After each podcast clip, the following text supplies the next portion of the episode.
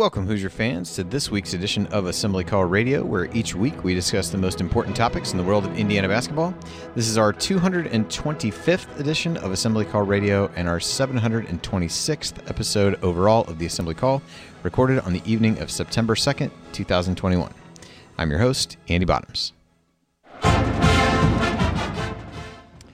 And let's begin this edition of the Assembly Call how we begin every edition of the Assembly Call, and that is with our Hoosier Proud banner moment. And Indiana is the national champion. When it comes down, Indiana will be champion. Smart takes the shot. Oh, the Hoosiers have won the national championship.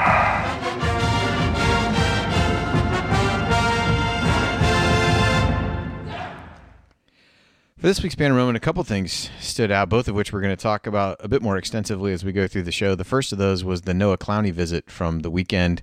Uh, I know there were some some things that made their way around social media on that in terms of uh, his arrival at uh, at a restaurant. I think it was Buffalo's, where people chanting his name and things like that. So he talked a lot about uh, how how excited the fans were to see him and how energized the fan base seems to be, which I think is a a, direct result of the way things have gone in the Mike Woodson era and coming on the heels of those games in the Bahamas. Uh, I think that was uh, certainly uh, everybody's uh, spirits were high at that point. And and the other part of that Bahamas trip that was useful and probably one that we didn't really talk about was uh, Clowney mentioned in his Q and A with uh, Alex Bozich that it was good to be able to see what the team looked like with Woodson at the helm instead of having to picture what he was doing in the NBA uh, as as a role that he might play. And uh, while he said he aspires to get there, it was it was good to kind of see what what Woodson was doing with players of his caliber and uh, on, on, the college level. So perhaps a, another uh, benefit of the trip to the Bahamas that we hadn't really thought too much about. And there were a little bit of shades of some of what Clowney talked about of maybe being a bit more under recruited or coming along uh, late in the process uh, certainly spoke to his competitiveness a little bit and reminded me of some of the things that uh, Scoot Bates said. So, seemed like good things from the Clowney visit. And uh, and the other thing we're going to spend a decent amount of time on today is the IU football opener on on Saturday at Iowa. Know coaches. Uh, coaches here getting ready to make the trip to Iowa City tomorrow. So, uh, easily the most anticipated IU football season that I can remember uh, as we go. And since, you know, maybe the late, the mid to late 80s, I guess, uh, some of those, but uh, in a long time for uh, at least a couple generations, probably of, of uh, IU fans, you know, the most anticipated season. So, we're going to talk a bit about that as we go and look ahead to the season there. So, lots of excitement there. Looking forward to doing a little bit of tailgating from home for me and, and hearing about some of the tailgating that uh, many of you will be doing in Iowa City on Saturday. So, with that, let me introduce my esteemed co hosts for tonight. First, to my left. He remembers the days when a movie cost a dollar. Heaven help you if you ever decide to pop your collar. Play hard, but remember, fake hustle is a crime. He's the coach and it's Tonsoni time. Coach, it's Tonsoni time. What are your uh, What are your thoughts for the week as you're waiting on the rest of your family to get packed and ready to go? A little bit of IU football. Got the helmet ready to go, locking in. I assume you're, I assume you're wearing that the entire drive, right? It's it, exactly, you know, for safety safety purposes. uh, no, yeah, I, uh, I'm excited. It's a big uh, big opener for Indiana football, a season that everyone's been looking forward to. You get fans back in the stands, so right now that that is uh, the most exciting thing uh, for me. Obviously, hearing about the the Clowney visit just uh, is is fabulous. That's good news. That means you know again this coaching staff is trying to do uh, their very best to get some talent in here to help Indiana get back to where you know they belong, and it's uh it's just good times right now, and uh, we need to get the game started and have a little bit of fun. And to my right. Analyzing players, finding every wrinkle. He hasn't ever hosted, never lifted a finger. He's got all the. well, let me quickly add just one thing about this. Dude just interrupted his own jingle.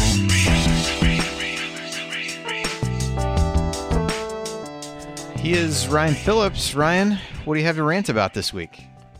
Uh, I think it was you know the the thing that stood out to me the most. I know we're really excited about football and all that this weekend, but for me, I, I want to look back as you talked about Andy, the Clowney visit, and just his family's reaction to the fan reaction, and then you look at the people we're up against in his recruitment, and he's not going to get that anywhere else. I don't think. I, I truly think that that's what makes Indiana unique, and and the fact that you step on campus and not only does everybody know your name, they know the position you play in, they know when you're coming, if you're coming, they know you know everything about you. They watch your highlight film, and and that's so rare in, in college athletics to have a fan base like that. They do exist. You know, there are other schools, but it's something that Indiana has to take advantage of, you know, and, and that fans should be showing their love to these guys when they see them in person and and you know don't harass them, but ask for a selfie. You know, tell them you you know welcome them to campus. Uh, when you have the Hoosier hysteria and and the guys are there in person, you know, give them standing ovations, cheer for them. That's something they're not going to get elsewhere. It's a huge advantage Indiana has in recruiting. And, you know, everybody's got great facilities. Everybody's got coaches that can sell these guys on a dream. You know, everybody's got all these things, but there are things that separate Indiana. The fan base is one of them. And so that's got to be used to, to Indiana's advantage in every single aspect when it comes to recruiting. And, and I think that that really showed up in the Clowney recruitment. That was, you know, he's going on other visits. I, I think that's going to stand out among the others. All right. Well, other things we're going to cover this week on the show. We're going to hit some Hoosier headlines to start off, as we always do. Talk a little bit more about the uh, the Clowney visit. Uh, then in the the main segment, we're going to have some football talk. So as I mentioned before, the season opens this weekend, so I wanted to get our thoughts out. Uh, the guys at uh, Crimson Cast, Galen and Scott, as always, have done a tremendous job. Galen doing double duty uh, on that and mind your banners this week from football preview perspective. So uh, definitely would encourage everybody to go listen to the stuff that they've put out to uh, get ready for the season as well. And then we'll wrap things up by answering your questions as we always do. So all of that is coming up this week on Assembly Call Radio. Uh, but uh, in case you missed it, uh, in last week's Six Banner Saturday or on last week's podcast, we have a new sponsor here on the show, and it's a name that longtime listeners of the Assembly Call will recognize. Ed Feng writes one of the most reliable manuals each year on how to win your March Madness bracket pool. Plus, he's a Michigan fan, so he's always current on Big Ten hoops. So, because of his hoops analysis, Big Ten connection, and friendship with Jerod, Ed has joined our show a handful of times to talk Big Ten hoops and the NCAA tournament.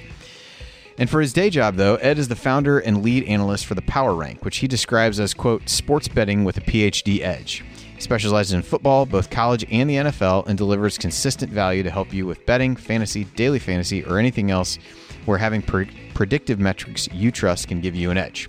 The best part Ed's newsletter is free. And right now, he's offering a special bonus when you sign up his report on NFL quarterbacks who will fade in 2021. All you have to do is sign up for Ed's newsletter.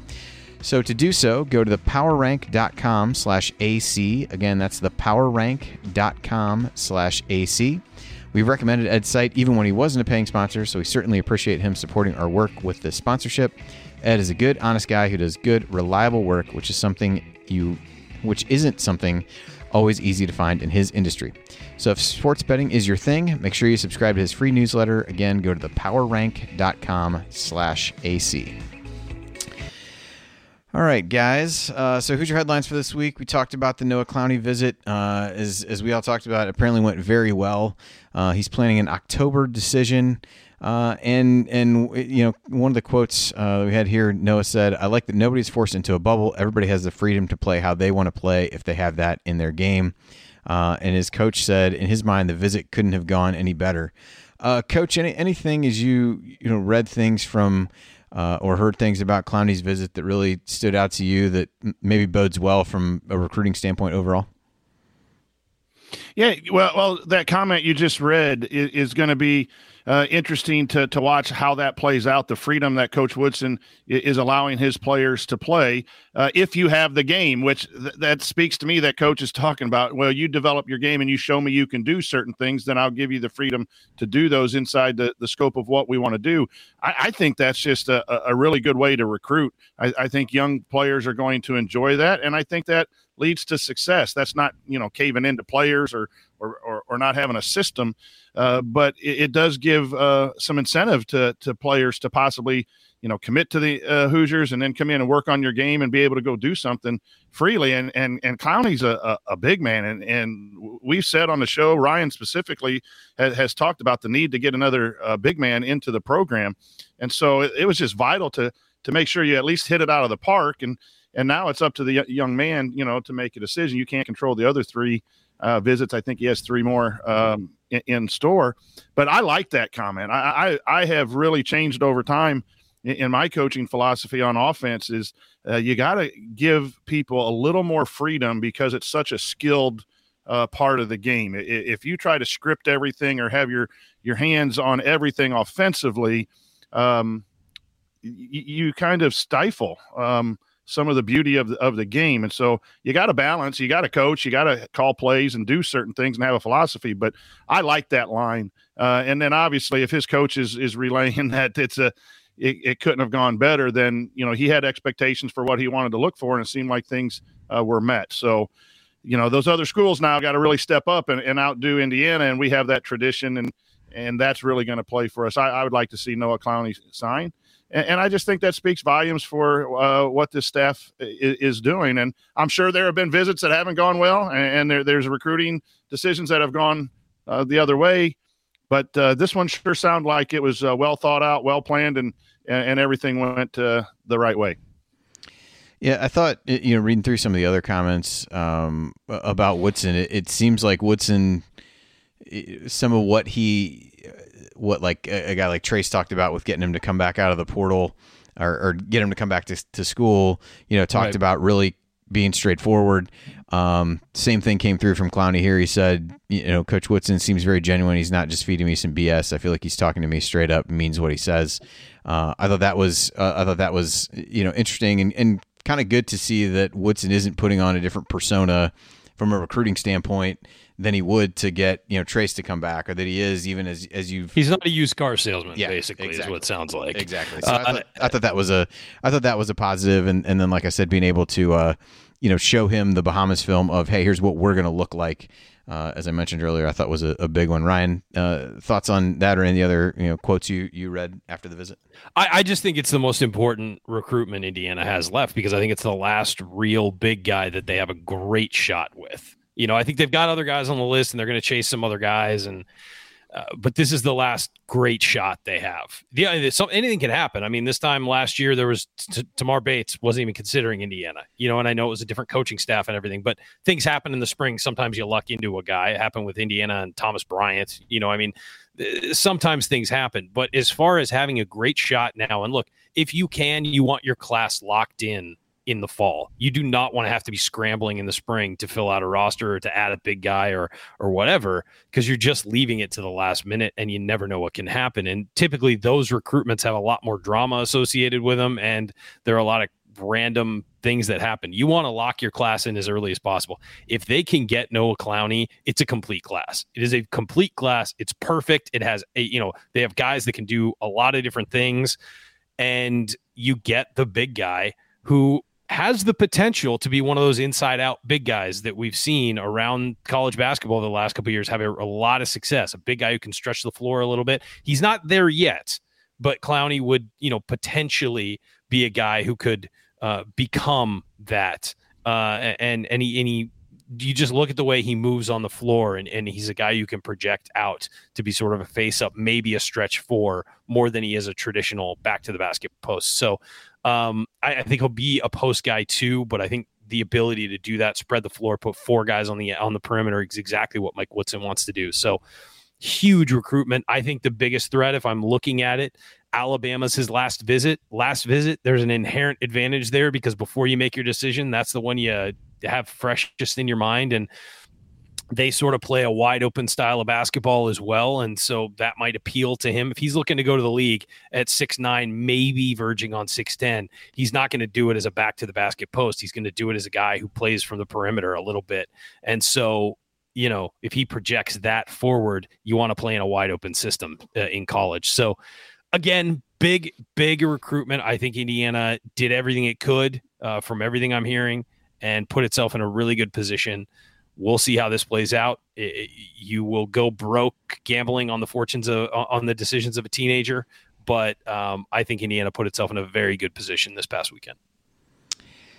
All right, the other couple notes in here. Uh, if you look into the 2023 class, point guard Jeremy Fears is uh, projected to be on campus the weekend of the IU Cincinnati game, which I believe is pretty close to a sellout at this point. And some of the preview magazines starting to come out. Uh, Athlon picked IU seventh in the Big Ten. Uh, did have them going to the NCAA tournament. Had Trayce as a first team All American.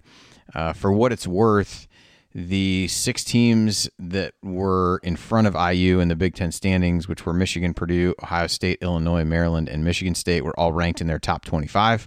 Whether that makes anybody feel dramatically better or worse uh, about being picked seventh in that, but uh, you know, coach, any anything to read read into that? Does that kind of slot them where I would assume a lot of preview magazines will have them uh, kind of in that middle of the pack area?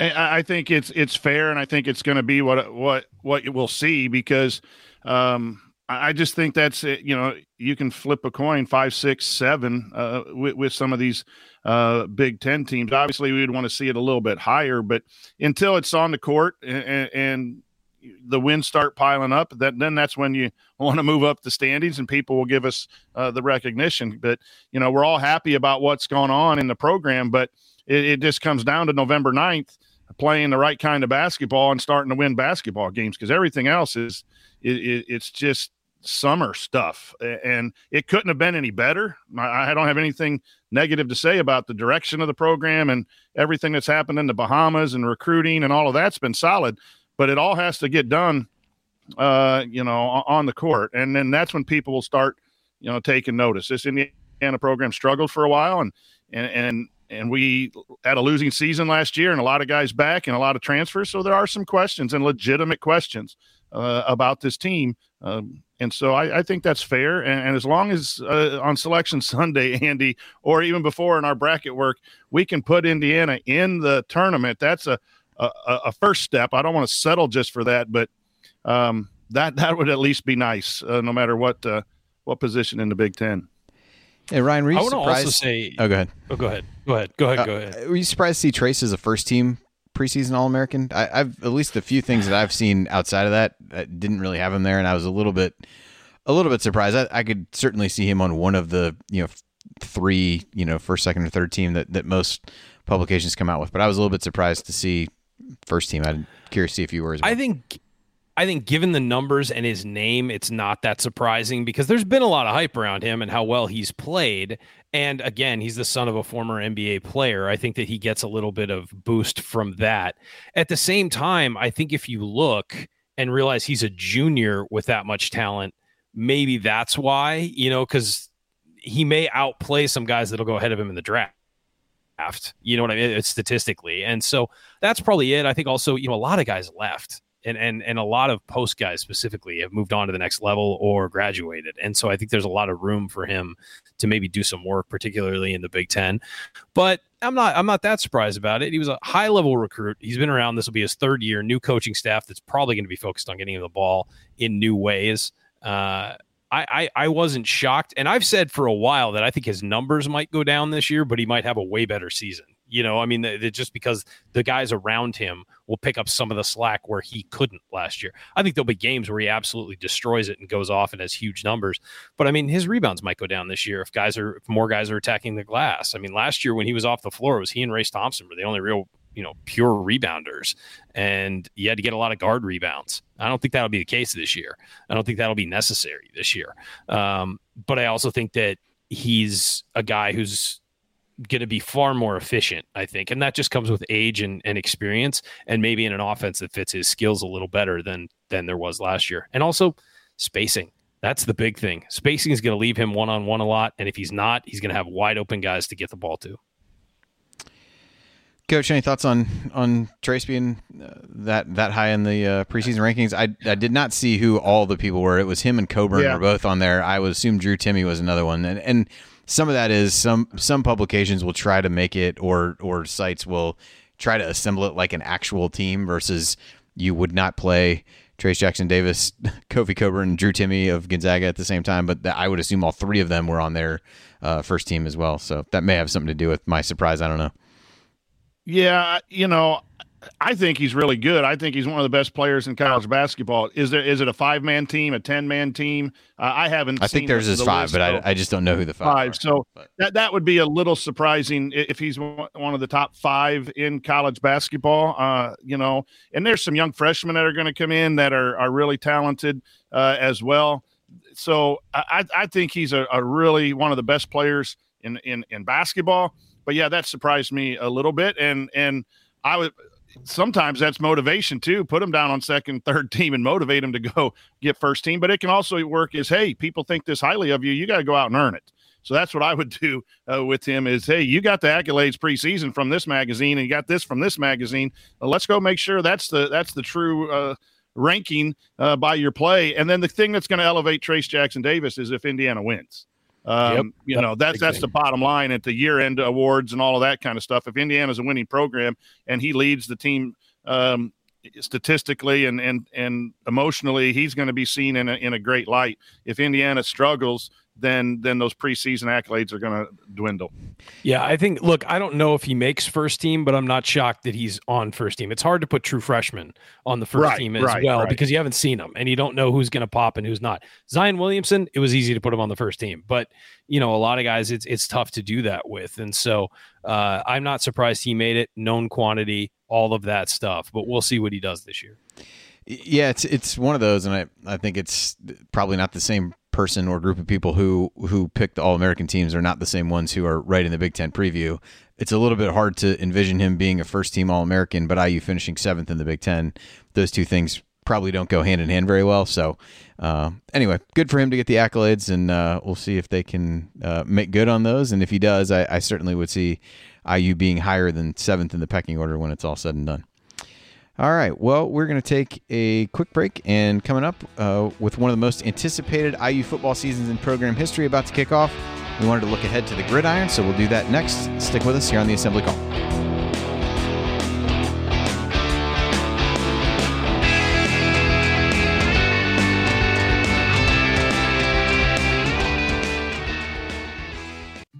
Most pancake syrups contain artificial flavors, artificial colors, and high fructose corn syrup. But there's an all natural option free of additives in the same aisle. Real maple syrup from Canada is made from one ingredient. So turn the bottle and check the label. Is your syrup real maple? 100% pure maple, straight from Mother Nature herself.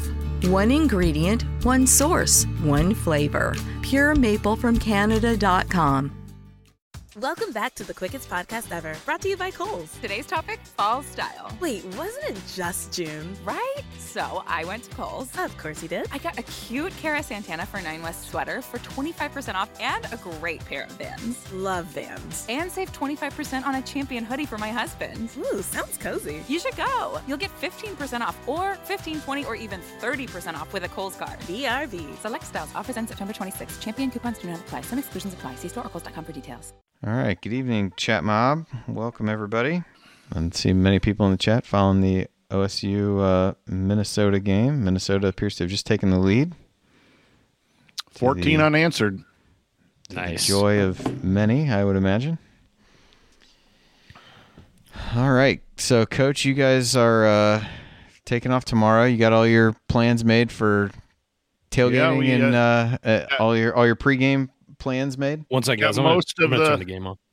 most of the uh, packing done, waiting uh, the young blood to pack his stuff and and Mrs. Tonsoni to get all her stuff, and then uh, that'll a, a little bit of laundry to get done, and then we'll be uh, ready to go. We're we're going to meet uh, Kathy Amos and her husband um, in Iowa City, and uh, there's a group of us. Uh, I think we got reservations for about ten or twelve uh, for. Um, dinner uh, tomorrow night, and uh, then we got the tailgate all planned. Hoosier Huddle's done a nice job, and we'll have burgers and brats and hamburgers in uh, I think lot forty three W. I was saying telling people the wrong one for a while, and um, yeah, so we're looking forward to it. Should be a good time. Nice. Who's week two? I haven't even looked yet for any. Idaho. Oh, that's right. Yeah.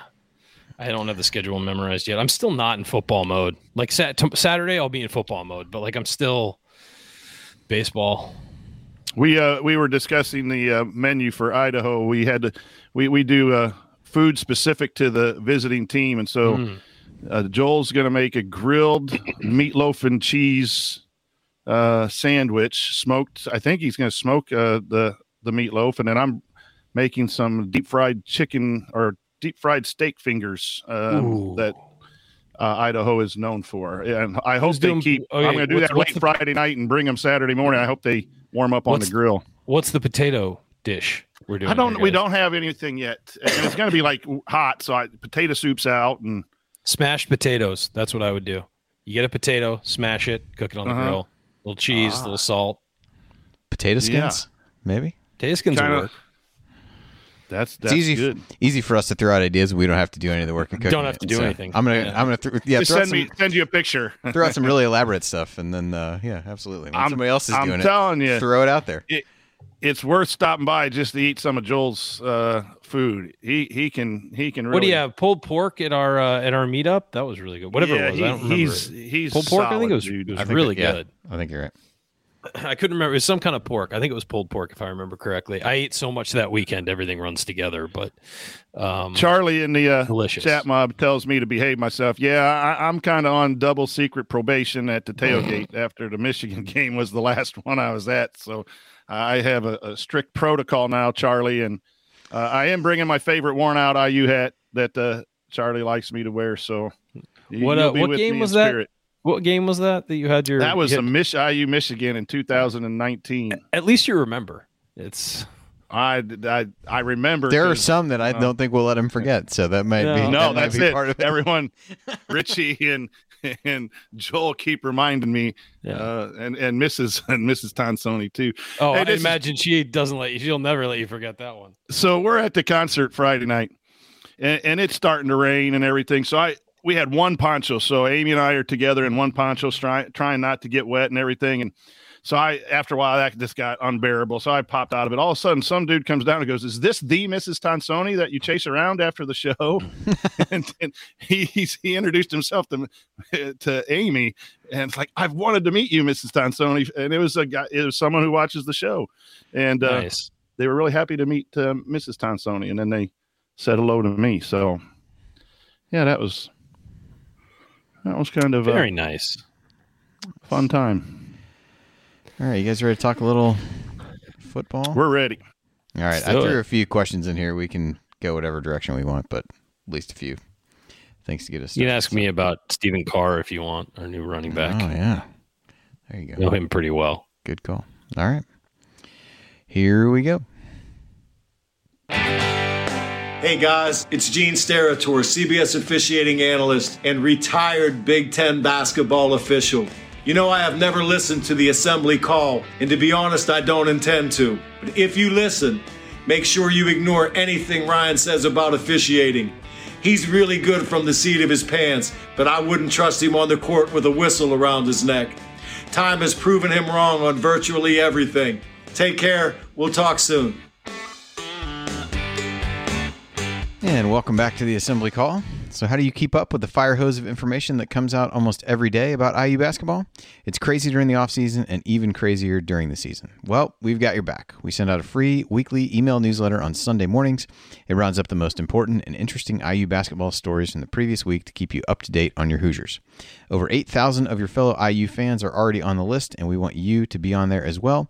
So go to join.assemblycall.com to subscribe for free now. Again, that's join.assemblycall.com. You can also text IU to 66866. Again, IU to 66866. All right, I'm Andy Bottoms here with the coach Brian Tonsoni and Ryan Phillips, and uh, figured good a time as any to uh, get into some IU football talk. So uh, a few things to hit here, guys, and we can take this whatever whatever direction we want. But uh, coach, I'll, I'll go to you first. Um, on a team with higher expectations than they're certainly used to, uh, how do you look at defining what success would look like this year for IU football? I, I think they need to get to at least a minimum of seven or eight wins and be competitive in, in the other games uh, at a high level. Playing in the in the Big Ten with the seventh toughest schedule in the country, uh, there are going to be some uh, tough games where you play really well and you lose. This is a good team, and if they go seven and five, eight and four in the regular season, uh, that that's the floor. Uh, obviously, you're you want to do do a lot better than that, but for me, it's uh, seven and five, eight and four, and get back to a bowl, and then go win a win a bowl game. And Indiana just needs to be consistent. We we struggled for so long and, and and pop for a year, and then another six or seven years uh, of futility. So I, I think you know consistently winning records and and better performances in those games that you lose. Uh, that that's that's got to be success. And you know, you're not going to go six and one or the equivalent of that in a regular season uh, every year. You know, teams change, and and you're on the road at Penn State this year, and you can be better, uh, more talented than than someone and, and get beat. Uh, you know, um, Minnesota was 11 and two two years ago, and then had a, a, losing record of five and six. That's what Indiana needs to avoid. Um, is having that up year and then a down year and, and and being consistent. So for me, it's a minimum of seven games or more and get to a, a pretty good bowl game and, and just be competitive all year at a at a high collegiate level. Ryan, what about you? How do you view that? Yeah, I would say seven and five, eight and four. Uh, look, I, I, don't think they're going to win the Big Ten. Uh, I, I'm I, I think that it's going to be much more difficult this year to win some of the games that they won last year uh, against some of those opponents, just because full year, full training, you know, full everything, and I think Indiana crowds, yeah, everything, yeah, and and so I think you have to go above 500 and you have to win your bowl game. We got to win a bowl game, guys. I mean, last year they should have won their bowl game. Like, I'm sorry, you can't talk about how you should have been in the Big Ten championship game and then go and lay an egg in the bowl game. I, I, I you know, and I realized didn't have their quarterback, all of that stuff, understandable. Uh, but you got to do it this year. You got to prove it. You got to prove yourself. This team is going to come in with some hype. They're a top 25 team right now got to have a result where you play with. And, and here's the thing, you know, preseason ranked top 25, you got to finish the season ranked top 25. Prove prove everybody right that wants to vote for you and wants to back you. And then again, they have to win a bowl game this year. It's it's been far too long for IU. Uh, and, and I mean a good bowl game. You know, go to a solid bowl game, win it and and build on the momentum of this program. It's going to be baby steps. This isn't basketball where Indiana could turn it around and and be successful in one year with the right situation. This is a program that is building, and and I I I think Allen is building this program correctly, and but it's still going to take steps. There's benchmarks along the way you have to hit to get where you're going to get, especially in such a competitive division like Indiana's in. So I just say you go above 500, 75, 8 and 4 this year and win your bowl game, that's a very successful season. And the whole key to the season, it's Michael Penix staying healthy.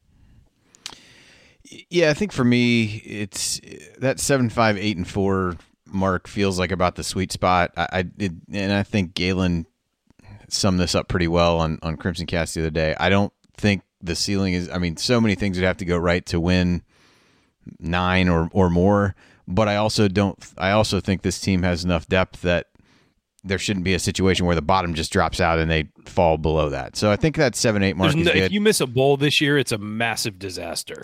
Yeah, you know. Yeah, I think I think the bowl win is important, and it, it you know maybe if you if you win a, an extra game, then maybe the bowl win becomes less important. But again, it just feels like as you're taking those steps along the way to to the the progression that uh, the team's been on, that feels like the next you know good step don't don't have a huge drop off and take that next step and win a win a bowl game. I think would be uh, would be key. Uh, so how how do you guys?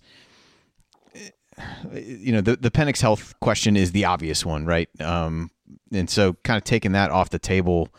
Uh, you know, Ryan, what what do you think the next biggest question mark is for this team that will maybe swing that from the seven wins to eight wins or or to nine wins or something like that? Is there a major question that you have heading in? I think there's I think there's two things, and one of them is the defensive front being able to contain other other offenses, stop the run consistently.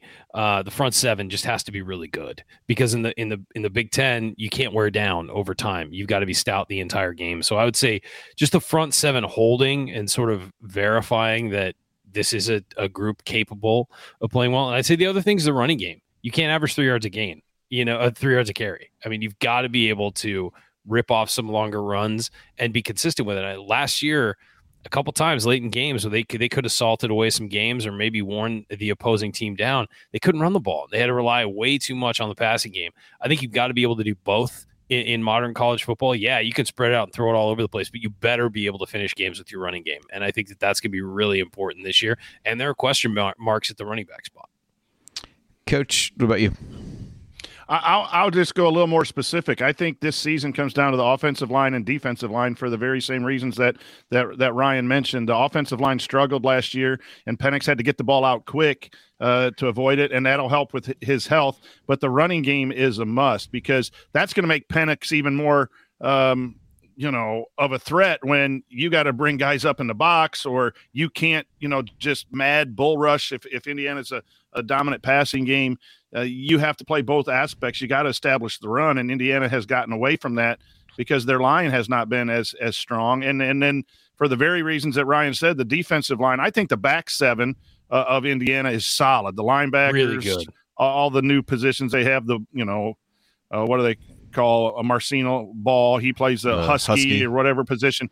Yeah, and then the the you know Tiawan Mullen. Come on, you know I think I think that's. But if teams grind out four, five, six yards uh, on offense or pop a big run, uh, it, it, it makes your back seven you know look bad uh, when they're they're getting downhill. So to me, it's it, and it's just line play, and I think that's for every program, and I think that's what separates you know. Uh, when you have good skilled players, you need the you need offensive line and defensive line, and if Indiana can do that, then I think yeah, obviously they're going to win more than seven games this year. If not, then they're going to get beat uh, by some good teams. They'll win some, but they might get popped too by a, a Rutgers or a Maryland or something where you don't expect it. And Indiana's better than them because that often that's just a key part of football.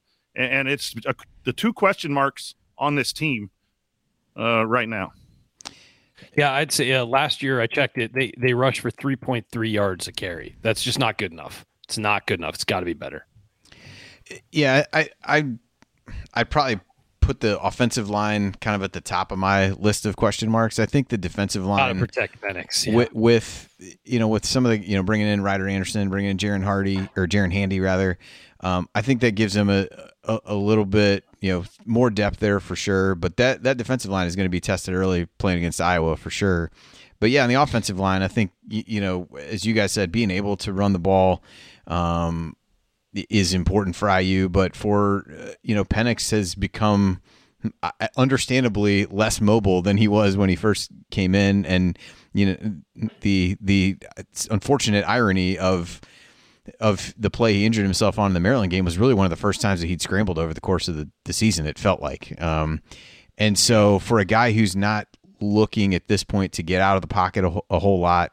Uh, I think that puts a lot of pressure on the offensive line to really protect him, keep him upright, and um, the ability to also run block in that plays a plays a pretty big role. So that was, yeah, for me, somewhat the easy answer. It's it's so odd to come into a season and feel good about uh, IU secondary since they were uh, you know torched for so many years. Um, you know, really since some of those Mallory, you know, those early Mallory teams uh, you know, you just didn't have that kind of depth there as, as coaches, you said, even in the back seven, including the linebackers. So I think that part is is exciting and you feel good about. But uh, like I said, the, the defensive line piece of that will be tested pretty early. Um, Ryan, you talked about the running game, so figured give you a chance to, uh, you know, the the rare US the, the path from USC to IU is a rare one from a football perspective, or really from from many perspectives. But uh, really, what what should I, we? I, I found it pretty smooth. well, I, yeah, I, I didn't say it wasn't smooth. I said it was rare. So that's, um, but but uh, what what do IU fans need to know about Stephen Carr? I believe he was on the top of the running back depth chart uh, that came out this week. Uh, yeah, he was listed ahead of Tim Baldwin. Uh, David Ellis, I think, is a little bit banged up, who was the uh, listed third on there. So, what what should IU fans know about Carr, and, and what should they expect? Well, you know, he was a huge recruit for for USC when he went there. He was a top 20 national guy, a five star, and and looked to be the next, you know, sort of in the line of great running backs at USC. Uh, about I think he out of high school, he's six foot, about 200, and he just had this. He didn't have game breaking speed, but he was fast, and he was just so smooth in his movements and and sudden in his movements, and he had a pretty darn good freshman year uh, when he ran for about, you know, as a backup, ran for about three, I think it was about 350 yards on 60 something carries. So he was averaging about 5.6 yards and he caught like 17 passes for almost 200 yards. You know, he's versatile. Um, some people actually talked about the future. Maybe he would switch to like a slot receiver kind of thing while they had other running backs just to get him touches. But then he suffered a lot of injuries and he, he dealt with, you know, an ankle injury, which for a running back can take you know years to fully heal correctly. Uh, he didn't trust his cuts. Then he hurt his back you know, and so it was just a series of injuries. And he played all four years at USC and just fell down the depth chart, really had trouble getting back into a rhythm. And then it would be every spring, it'd be like, oh, Stephen Carr looks like he's got it again. Everybody get really excited. And then the first game he'd get hit and it would be like, oh no, he's hurt again, or he just wasn't the same. Um, it sounds like, you know, he really wanted to reunite with Deland McCullough, who was at USC when he was uh, for part of that. It sounds like, you know, so that transfer made complete sense to me. Sounds like he's been great in, in, uh, camp and in the off season and I hope he's a good kid. I really hope he stays healthy because if he does, I think that the kind of player he is can be huge for Indiana. I think he's more of an outside the tackle kind of guy despite his size. And so hopefully they can get him in situations where, you know, he's not Stevie Scott, where he's just going to hammer the inside of the line. He's going to be a guy who's going to get around the edge and maybe do some things and beat some people one on one in the open field. He's not as fast as he was as a freshman, but I think that his moves are still there. His maneuverability is still there the the question is going to be who backs him up and who becomes the hammer for the middle of the line late in games, and so to keep the the a little bit of pressure off him so he doesn't get hurt, uh, I think is is really the key. But if Carr's healthy, he can be a fantastic running back. The key is just keeping him healthy, and it was it was something that could never happen at USC. All right, well, Jerod has joined us, and Jerod, I'll I'll let you I'll let you uh, field this question first. So, you know, based on what we know about this team, about the coaching staff and, and everything else. Do you think this is a team that is uh, equipped to deal with the high expectations that they come into the season with? Yes, I do. Um, and I think that because you've got a lot of guys who came to Indiana when nothing was promised and nothing was assumed, and being a top 25 team was still more of a dream than it was a reality. Uh, and these are guys who have helped build it up to that. Michael Penix, Ty Fryfogle, Tiawan Mullen, Micah McFadden, Tom all of Allen. these guys. Tom Allen, especially. I mean, you know, so these guys have been there through it. I have more question marks in two or three years if the guys coming in now are going to be able to handle high expectations if they're there. But I absolutely think that that this bunch will. You know, I think if Indiana struggles this year, it's you know, you know, I got here late, but you know what coach was saying about the lines, I think they'll struggle because in the trenches they're just not good enough. But they've got difference makers on the outside, and I don't think they're going to struggle because they're not together, they're not working hard enough, they don't want it enough, they don't believe enough, they're not confident enough. You know, it'll just be because they don't have the dudes on the lines. And maybe they will. I mean, I think this is going to be an excellent season. So I'm not trying to say that they won't but I think that would be the reason that they would struggle. But no, I, I, think from a mentality perspective, I think all of the ingredients are there for this to probably be one of the most mentally tough and mentally prepared teams in IU history because they do have talent. They do have the experience of winning some big games. So they've got that combined with the humility of remembering what Indiana football was like when they got here. And when you can combine those two things, I think you can get something pretty special, like what we saw. I think talked about this on a previous show, like what we saw, you know, from Tom Crean's team in 2011, 2012, where those guys had kind of been through the fires, you know, and they remembered what it was like to just get their asses handed to them.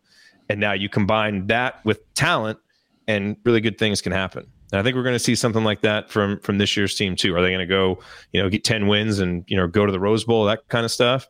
Who knows? It's within the realm of possibility. Uh, whether it's likely or not, I don't know, but I'm very, very confident about this team's mentality. Oh, hey, can I add something? I just saw so there's some good news and some bad news. The good news is that Minnesota is beating Ohio State 14 to 10 at halftime. We've talked about the, it. The bad news is the Big Ten has switched to golf rules, and so lowest score wins which uh. sucks. I know, but you know, Big Ten's gonna Big Ten. So. oh boy! All I right. get what you did there. I see what you did there, but you know. All right, so so looking at the schedule a little bit, uh, I, I, thought again, Galen and, and Scott talked about this on on Crimson Cast, and and the schedule is pretty front loaded. That there's a chance that they could rip off a few wins in a row. Although watching Minnesota, you know, lead Ohio State maybe makes that game framed in a in a slightly different light uh, as you go. So I, I kind of tried to break this down into some different three game segments. Now some of these overlap, so perhaps this is uh, unfair, but figure to get your thoughts on on which three game stretch is the most critical of the ones I listed here. So first one is the first three games. So you go to Iowa, you host Idaho at home, host Cincinnati. Uh, the next one is, is starts with Cincinnati. Uh, then you go to Western Kentucky, to Penn State, Uh, the next one starts with the uh, that Penn State game. So at Penn State, then Michigan State and Ohio State at home, and then you've got the Ohio State game at home, and then at Maryland, at Michigan after that. So, uh, Coach, which of those three game stretches do you think is uh, is most critical? You know, I, am going to say the first three. Uh, I, I, think it, it's to have the season that we all expect, uh, at least two and one. Um, and, and, just from a momentum standpoint, because the schedule's tough after that. If you lose at Iowa, which you very well can, and play a good game, and you come home against a, a Cincinnati ranked team who's better, and, and, you go one and two and lose to the two tough teams in your program, and then all of a sudden, you, you know, uh, you, you're on the road to Western Kentucky and then Penn State. That that's when you know a, a little negative energy uh, can can start building a little bit and you know, I don't know that they're must wins because I think you can still get to seven, eight uh, if you get off to a tough start and losing to those teams. That's no, there's no slouch there. Um, but um, I, I, think it's important for this team who's had two solid years to come out and and and win one of those two bigger games to start the year, and that just puts them in a in a in a good place. And so uh, th- that's that's what I would. Obviously, there's a, a tough stretch there with I, I, think you said Penn State and Ohio State uh, in that that would probably be the toughest stretch um, on the road to Penn State. But I, I, just think it's key to get off to a, a, pretty good start, and it'd be three and one going into your toughest segment uh, if you get that Western Kentucky win. Ryan, what about you? I, I think it's the first three. Also, I think it sets the tone for the whole year. If you beat Cincinnati, then you're off flying. And look, no, I don't think people are going to expect Indiana to win at Penn State or beat Ohio State. So that three game segment in the middle, really, er, and sort of in the middle of the season, you focus on beating Michigan State. You have to beat Michigan State. You know, that's a team that's struggled, and I think you've got to take that one down. But I think that the Iowa, a win there really sets you up well in the Big Ten. You beat Idaho, obviously, but then you've got if you take down Cincinnati, you're three and zero. Oh, you're probably ranked in the top ten if you win those three games. And so that just puts you on such a higher level heading into at Western Kentucky, which again you should win. And then you hit that middle section, and nobody's going to blame you if you lose two of those three. I mean, they really won't. I mean, it's it's it's a road game at Penn State is never easy, and then at home against Ohio State, Ohio State's going to be ranked exceptionally high and be a really good team as they always are. No one's going to hold it against you if you lose that. But if you if you can take out Cincinnati, win at Iowa, those are enormous wins for the program. Let me play devil's advocate for a second, because no, people in the media won't hold that against them. But I think this team's expectations, they are going into it thinking, hey, we beat Penn State last year. We can win at Penn State. Of course. We came close to Ohio State. We can win against them. Sure. And so that would be one thing I worry about is, you know, those games right kind of there in the middle of the season. I'm not, if you don't get blown out against them, I don't think the team loses heart. I mean, you know, it's, it, yeah, no, no. Like I said, I, I trust, I trust this team's mentality. I just think that's a bit of an old school Indiana opinion to just kind of say, well, let's throw those two games aside and you have to focus on beating Michigan State. Well, because I definitely about, don't think they're about, thinking that way. If you're talking about what's the most important, crucial, I'm taking it from an end of the season ranking, where you're going to a bowl game, all that segment. I think that segment nobody's going to hold that against you know if they're they're if you're ranking people they're not going to hold those losses against you very harshly. They'll no hold, but if you're looking at the upside that's where the upside of the season comes is those sure, games. So i agree. For if you're looking to raise the floor for this season the first three games are the most important. Yes. If you're looking to maximize the upside though those middle games being able to win at least one of those and possibly two that's where you can blow the top off the season Sure. So it kind of just depends on what you're what you're focusing on. I, I think for the health of the program long term, being able to beat a team like Cincinnati is enormous to show that no, no, we're a yeah. Big Ten team. We don't we don't have to go down to that level and lose. Like we're gonna like yeah, they're ranked and they're good and they had a good season. They've had a couple good seasons, but we're gonna take them out. You know that's and being able to go on the road, a place like Iowa. Iowa's not going to be great They'll be solid as they always are, but they're not going to be great. Going on the road and beating Iowa, it's a big deal, you know, to get that out of the way early in the season. This isn't a tough early season game going on the road to Iowa. Go do it, take care of it, blow out Idaho, stay healthy, and then beat Cincinnati. I think you're set up to have a great season. I, I think that's why I think it's. And also, here's the thing: how does this program deal with expectations coming out of the gate? Because there's been a lot of hype around this program for the last year. Remember, there was a lot of hype heading into that bowl game about, well, Indiana got screwed. They deserve to be in a better bowl game, all that. And what they do? They came out flat in the bowl game and lost. How do they deal with the expectations and the people talking about them and all the hype? I think it's very important, those first three for the program. Do you guys feel an abnormal level of hate for Iowa going into this game? Because I do. I've never liked Iowa, Iowa. never really moved the needle for me, but after last year, like I really dislike Iowa and want to beat them badly. Fran, Fran McCaffery's the coach, right? That's the because I hate him. It's But this Iowa play, this Iowa plays a little defense. I know. It does. Yeah, I, I'll I'll throw out. I, I would have answered that with the first three as well, just because I think it can be a springboard. But the the last set that I listed, the Ohio State, then at Maryland, at Michigan, is an interesting one because depending upon what happens in the Ohio State game, let's let's go to the the uh, the exciting path. You beat Ohio State, so how do you not have a letdown when you go on the road at Maryland and, and at Michigan, two teams that I think you at least feel like you can, uh, you know, could could be able to beat on the road. Uh, weird. Looking at it, you feel like as you should beat IU fan. Maryland. Yeah. you feel like you should beat Maryland and Michigan on the road is a toss up. Is it? Yeah, but so that's if you if you win. Now, if you lose that Ohio State game, how do you prevent yourself from, you know, letting that snowball and turn into something else? So I think that could be an interesting stretch in the middle of the season. It's just harder to really figure out where you'll be at that point with whatever. Hopefully not injuries, but you know, just you're you're kind of in the middle of the slog of the Big Ten at that point. So, um, how do you how do you not you know have one of those slip ups that IU teams have kind of burned everybody with, where the rug gets pulled out from under you at some point and, and things like that. But I, I, I would still say the the first three, but uh, but we shall see. All right, so most of us have talked about you know seven eight wins as a season. So if I set the over under at seven and a half, uh, what are you taking, Coach? I'm taking under seven. I, I I just think I just think they're just going to run into some teams like if if Minnesota is better, um, you know, I, I just think it. Um, I hope not. I hope that's the, the the least number, but but I would probably um, take under. And just beating teams last year doesn't guarantee that you're going to beat them this year. And I do think we're more talented. Um, but I, I'll take the under. Ryan, what about you? I'm taking the over. I think they win eight, so I'll take the over at seven and a half. Jerod?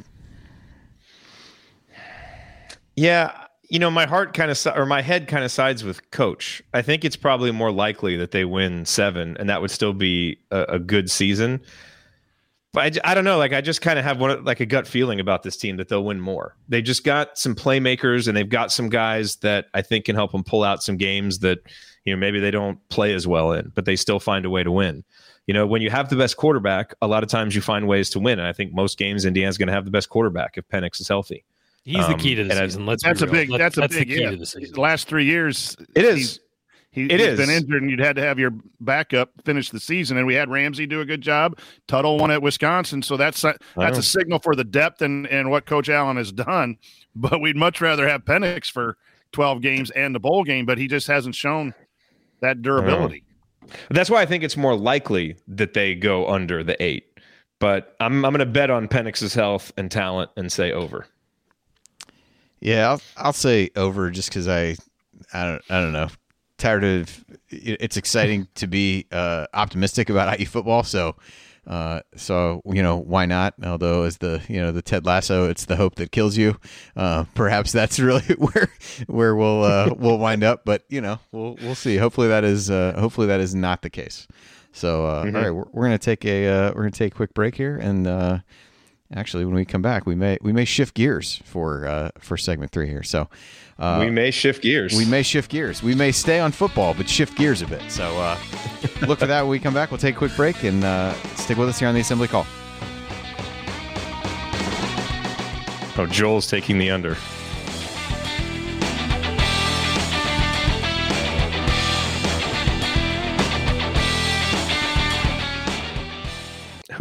This Halloween, No, that's impossible. don't get caught Did you check the basement? Or the bedroom? without the perfect thing They're both out. to treat every taste. Well, that's it. We're out of Fanta. This Halloween, don't live with the horror of being without Fanta. Get yours today. At California's Great America, it's never too early to start thinking about next year's fun. That's why we're offering the lowest price of the year on a 2022 Gold Pass right now. That includes unlimited visits this year, so you can enjoy the Great Pumpkin Fest, Haunt, and Winterfest. Then unlimited visits next year to try new foods, enjoy festivals like Taste of Orleans, scream on our world-class coasters, and splash away at South Bay Shores Water Park, all for just $82 plus applicable taxes and fees. Hurry! Offer ends October 31st, so get your Gold Pass now at cagreatamerica.com. It's amazing in here. Talks through the music. Got it. I'm rusty, man. Maybe if you were here more often, this would this wouldn't happen. Maybe. Somebody said. Somebody said that uh, Dubuque is not the place you should use to judge Iowa. I, I agree. I hope not, because I've spent a lot of time in Dubuque. I, it was not a lot of joy was found in Dubuque. Not a not a fan of Dubuque. No, that was when I was dating somebody you know, Jerod. Ah, yes. Oh, early after dark. yeah, AC after dark starting early. Starting early in the in the second, third intermission. That's all we're gonna say about that. She's the lovely woman who doesn't deserve. Is my state of Iowa getting uh, a little bit, a little, little bit, sir. Mhm. That's right. You were born in Iowa, I weren't was you? born in Des Moines. Yes. That's right. Born in Des Moines. Well, we have a special guest, ladies and gentlemen, uh, here on the assembly call. I guess we can do a more proper intro once we actually start segment three. Uh, but I thought it would be fun to bring my dad on. It was kind of funny uh, on Twitter. Tony Adranya said something like, "Hey, you know, two Indiana Hoosiers featured in ESPN's hype video. These aren't your father's Indiana Hoosiers." I was like, "Well, they kind of are because when my father was there, they're they're pretty good too. So these are kind of like my father's Indiana Hoosiers." Uh, so yeah, so we'll get we'll get your thoughts, Dad, on this upcoming IU season. Then you obviously spent more than a decade as an NFL scout, and so kind of get your thoughts on some of Indiana's potentially draftable players and how an NFL scout would view them. Because I happened to look at Mel Kiper Jr.'s rankings, and there were not many Hoosiers listed. Which, whatever, it's Mel Kiper Jr. But Right. Eh, what do you we'll get your thoughts on it and see. Hey, will you, can you yeah. talk real quick? Let's check your audio levels. One, two, three, four, five, six. Michael Yeah. Penix. You may have to let me see if I can turn you up. You may have to talk a little bit louder. Let me see if I can. Oh, I, I might be able to turn you up. No. Yeah. Here, wait. Uh, yeah. Talk now. Hello, There we go. That's better. That's a little better. Michael Penix. Nice. It's about time we got another coach on this show. this, this show is going to get the best ratings now. Once we hit the forty percent coach mark, that's when things really Yeah, start to take right. off. They, they say so. Good. And, and Certainly. want pers- personally thank you for creating the, my IU fandom because I was a, a student uh, in 85, 89, and, and that run of of years was just uh, fantastic. And then uh, Ross Hales is my brother in law. Oh yes. Uh, okay. and, and played uh, down there Yeah. for, for you guys and, and Coach uh, Mallory. So I uh, recruited a lot of respect. yeah, I recruited Ross. Oh, that's cool. Yeah. Yeah, I was gonna say that was right around the time. The first year we had uh, we had we had season tickets was Mallory's first year there when we were living in Indianapolis. So we we I don't know how many years it was before my parents finally canceled them when they uh, probably probably close to thirty I think by the time it was all said and done. So I'm glad they didn't cancel them after that 0 and 11 year.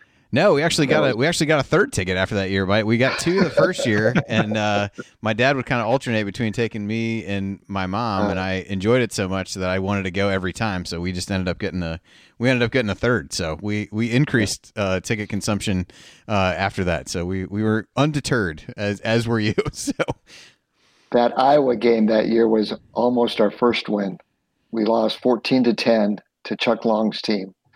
We were in the record book for about 20 years for giving up 22 com- straight completions, but uh, almost won the game. Chris Ziegler was crying on my shoulder in the locker room and said, "Coach, you told us if we did everything right, we'd win. We didn't win, which was Ugh. about right because we did we did about everything right that game, Ugh, but couldn't so win." much you can do. Uh, But so the Jerod- payoffs would come later. Yeah. Yes. Yeah. So Jerod, if you want, I can just kind of start the intro, and I'll I'll read the blurb, and then I'll kind of let you do the honors to introduce your dad, and then if you want to, yeah, I think you had uh, certain ideas about this, so I'll kind of let you take the uh, take the wheel if that's good with you. Sounds like a plan to me. All right.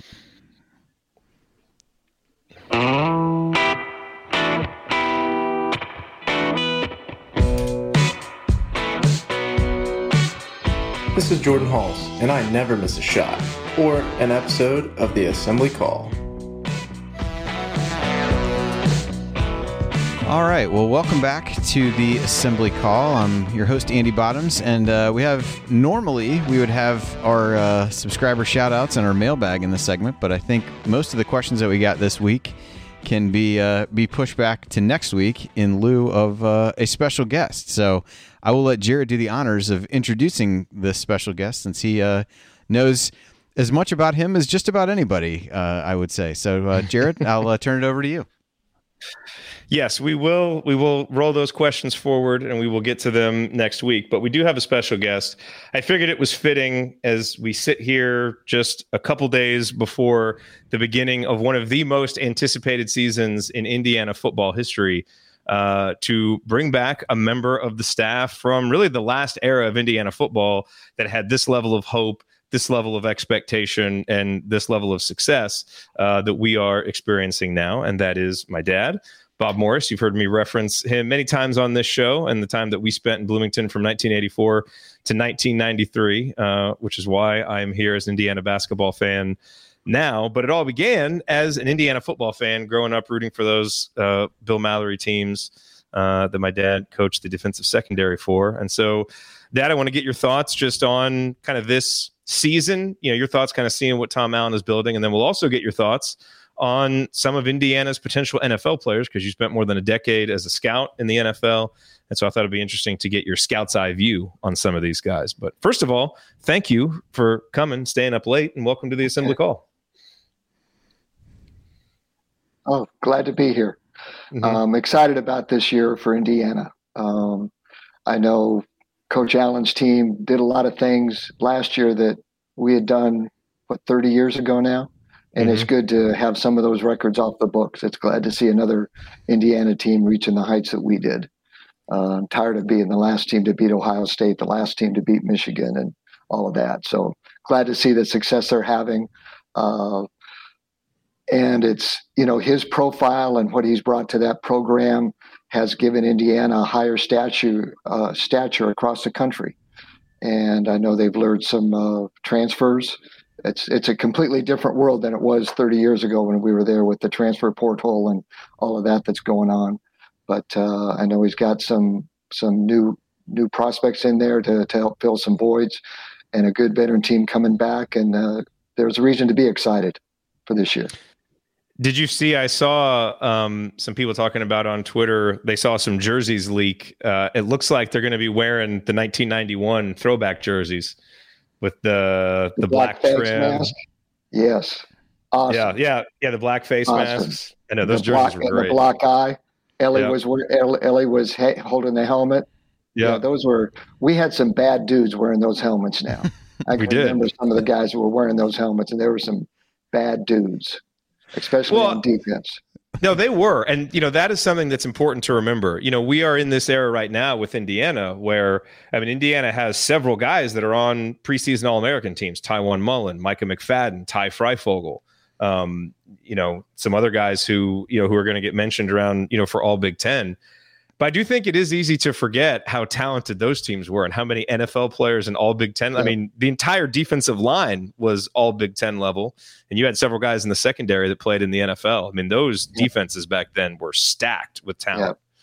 We we recruited good athletes, and we wanted to run to the football. I know a lot like Coach Allen's team does, and I don't think Indiana's played defense since we did there the way Coach Allen's team is doing uh, now, and that's that's a great credit to them because it's hard to recruit defensive players. Those are those are hard. It's nice. It's easy to get the quarterback and the wideouts and throw the ball around and score a lot of points, but to win, you got to stop people.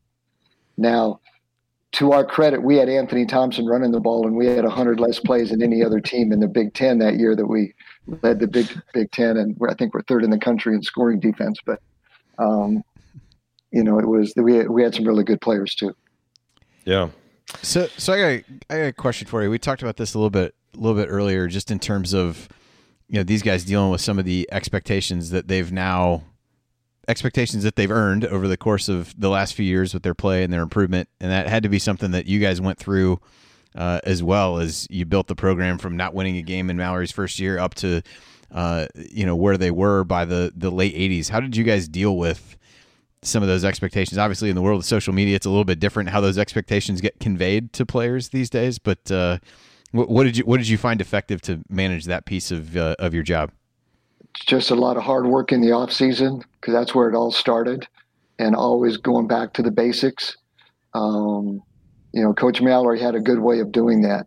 Uh, you know, Coach Mallory worked hardest the weeks that we played the Northwesterns back then, uh, or the week we would play at Miami of Ohio.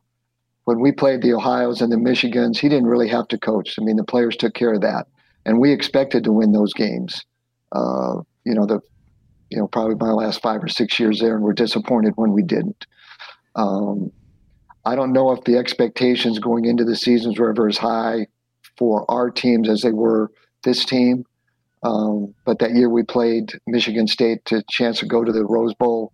Um, you know, we were we fully expected to win that game up in uh, up at Michigan State, and we're disappointed whenever whenever we lost. When we'd go to Iowa and lose a game, you know, we we were disappointed.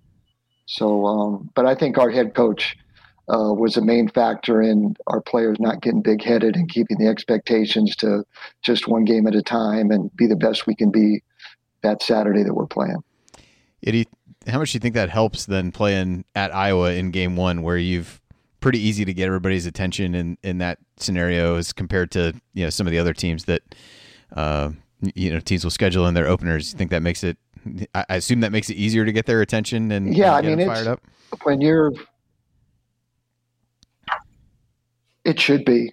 I mean, a, a, coach doesn't have to fire a team up to play a big. We never played a Big Ten game in our opener. We always had a couple of games, uh, a Kentucky or a Ball State or uh, Missouri. We always played Missouri back then. Um, but in the off season, when you can look at that first game on the schedule and it's at Iowa, that's a big motivation factor for the players. Yeah, you're uh, you mentioning the Northwesterns there just reminds me of a, a good story. And then I'll, I'll let somebody else ask something. But my dad and I went up to a Northwestern game. Uh, I think in uh, some sometime in the the late '80s, and so we had gotten tickets, and we walked in and showed the guy our tickets, and he was basically like, "You can sit wherever the hell you want." So, which which we did. We got uh, we got some really good seats, but it was like you just walked in, and it was just like, yeah, you're those can say whatever seat you want them to. You can just go roam, sit where you want. So it was a, right. it was a, it was a good day. Yeah. Mr. Morris, I've got to ask, how big of a pain was Jerod as a kid growing up? That's what I want to know. This was not this was not on the top of the list. um, you know what? Jerod was uh, he wasn't a pain. He he talked a lot. So, so he's changed a lot as well. Yeah. no, he he was I can't think of the right adjective. I wish over my son right now who knows all these neat words, but you know, he was he was a big IU fan. He was an IU football fan. He was on the field during, you know, picture day and during game day, and you know, went to the basketball games. And at that time, he was four or five years old and would running up and down the aisles. And every time we scored a basket, he would get an M and m and so he'd come back and, you know, get M and m But he he was running up and down the aisle and uh, just loved IU yeah, I think we've got Halloween pictures in an Anthony Thompson jersey, uh, who was a wide receiver then. Um, you know, Rob his Turner. jersey. Yeah, Robbie Turner's jersey. Lance Brown. Um, Lance it. Brown. Yeah, Ernie, You know, Ernie Jones of- was was in the beginning of that era as well. That's he's the first name I think of when you say early IU wide receiver for me. Right. Yeah, and uh, so he he was a big IU fan back there, back then, and uh, I'm glad he's you know his job now or or this passion he has, he can uh, help support IU, and uh, I know I know he ma- makes him happy doing that. As you said, I talked a lot. I was just preparing Yeah. for my future career. He talked a lot. That's one thing the teacher always said that Jerod talks a lot. Coach, you, you talked about recruiting um, outstanding athletes, but I, I remember just some dudes uh, and, and some winners uh, that that played on both sides of the ball. Uh, Dave Schnell was a, just a competitor. Uh, may he rest in peace. Uh, uh, Mike Dumas, uh, Van Waiters. Uh, I, I'm probably forgetting a lot of guys, but they just seemed in, in that era to just want to go out and compete. And so, it, how important is it uh, that you combine that great athlete with that will to work and will to win. And who are those Hoosiers on this team that that would fit in back uh, in those Mallory years? Uh, I think in that way. I think Coach Allen has figured this out, and we did in uh, Coach Mallory. Indiana is Indiana, and you've got to recruit players that understand who Indiana is. We aren't Ohio State. We aren't Michigan. We would love to be that, but we aren't. And so, you know, our state, Indiana, is going to have 10 to 12 Division One players a year, and our first goal when we went there was to get those players to stay at Indiana and not go to Michigan, Ohio State. So an Ernie Jones, a Dave Schnell, an Anthony Thompson, um, Vaughn Dunbar, uh, Robbie Turner, um, Schrader. Um, you know, we we got a bunch of good Indiana players to stay and play for us and turn the program around. And then we got some other players that were two and three star guys that were underdeveloped as high school players, but we saw potential, redshirted them, and by the time they're in their fourth or fifth year, they're NFL uh, prospects. And those are the types of players that Indiana is going to win with. Every now and then, yes, you have to get an Anthony Thompson. You have to get a Vaughn Dunbar. Uh, you have to get a Robbie Turner. You have to get a Mike Dumas. Um, but, you know, for the most part, you need a bunch of guys that are going to bleed uh, red and white and are going to develop themselves, have a coaching staff that's going to develop the players knowing that you aren't going to have a lot of juniors leaving early because they just aren't that type of guy, and that you can, you know, have a have a veteran team which Indiana has this year, and compete for a Big Ten title. You know, I don't. I must. You know, we've been in Texas now for 13 years, so I haven't seen a lot of IU games. I watched several on TV last year and watched some this week. So it's tough to me to say which players from this Indiana team would fit on our team. I know just looking at the defense, um, their linebackers and their secondary play like we played. They run hard. They get to the football. They do things right. They tackle. Um, you know, the wide receiver uh, goes up and catches the balls. Penix is a competitor, just like Dave Schnell was. I'm sure Penix in the end zone, if he was down on the 10 yard line in the last drive against Ohio State, would wave the crowd up to give him more noise like more noise like Dave Schnell did. Or, um, you know, so I think Tom Allen has the right character guys in there. I know I said this to Jerod um, when I saw these transfers coming in. You know, he's developed a certain uh, character in the program, um, and it's he's got to be careful that he doesn't give that up to get these transfers in. And hopefully, that's he's done that, and and they did a good job of bringing the right guys in to fill the spots that they needed filled. There appears to be some some noise in the background. Yes. do, do they not know that the assembly call is going on? um, you know, the other the only other thing I want to add that before we get into talking about the players is, you know, from a recruiting standpoint, Tom Allen has really gotten the pipeline from Florida and Georgia back going. Yep. And back when you were at Indiana, those were your areas that you recruited. And Yep. we got a lot of, you know, you brought a lot of talented players up from Georgia and Florida. You know, not necessarily maybe the guys that, you know, Florida and Miami and, and those schools are getting, not the top, top tier, but the next level guys. If you can get those guys, that obviously helps as well. Lance Brown was a perfect example. Lance was uh, from Jacksonville. Um, Lance got hurt the third game of his senior year, um, was late passing the SAT test. And I can remember taking Bill Bill Mallory down there, and, and Lance was practicing basketball outside, stole the ball, went the length of the court, and dunked and said, That's all I need to see. And, you know, and then Lance ended up, you know, coming our way. A couple of schools fell off because he was a late qualifier and we were able to get him. And, and it, again, it took Lance a couple years to play, but he ended up, you know, being a really good starter for us and ended up having a pro career with Pittsburgh Steelers. And Joe Ziegler, defensive back from Miami, was another starter for us in the secondary that was that was from Florida. So we had we had we had a number, and then and then uh, same same from Georgia. You know, I was able to get a couple guys, you know, out of Georgia too. So you got to you have to supplement the players you can get from Indiana with the players from from that part of the country. Joe. All right, so let's talk about some of the guys on this year's team, and let's just let's start from the top. Who do you think is the best NFL prospect Oh man, on this on this roster? Jeez. Um, Can I talk about juniors? no. You know, I think the corner, um, Tiawan Mullen's a good player. You know, he reminds me of Mike Dumas. I mean, he just sticks to the receivers like glue. He's got great ball skills. He plays bigger than he is. You know, I really liked watching him play. Um, you know, and then I think the uh, who's the, the right tackle, Bedford. Again, he's mm-hmm. only a junior, but a really good player. He's a mauler. He's got short area quickness. He sticks to his guys. Sound technician. You'll hear, I think you'll hear that a lot. Again, I I think as the draft process goes on, I think I'm not sure a lot of these Indiana guys will rise as much as when you put their numbers against the guys from the from the top four or five programs, they're going to be good players, but their numbers are going to put them a certain place in the draft. The linebacker. Um, now, when you say numbers, are you talking about production on the field or their physical no, traits? I'm talking about height, weight, speed. I'm talking yeah. about pure numbers that get you to a certain spot on a on an NFL board. Um, the linebacker. Can you give a Can you give a brief explanation of how that works? Because that that people may not fully understand, like how how much that's taken into okay. account. Every time I grade a player, I know his height, weight, and speed, how it ranks to every player in the NFL. So I can look at a guy, um, Micah McFadden, your linebacker.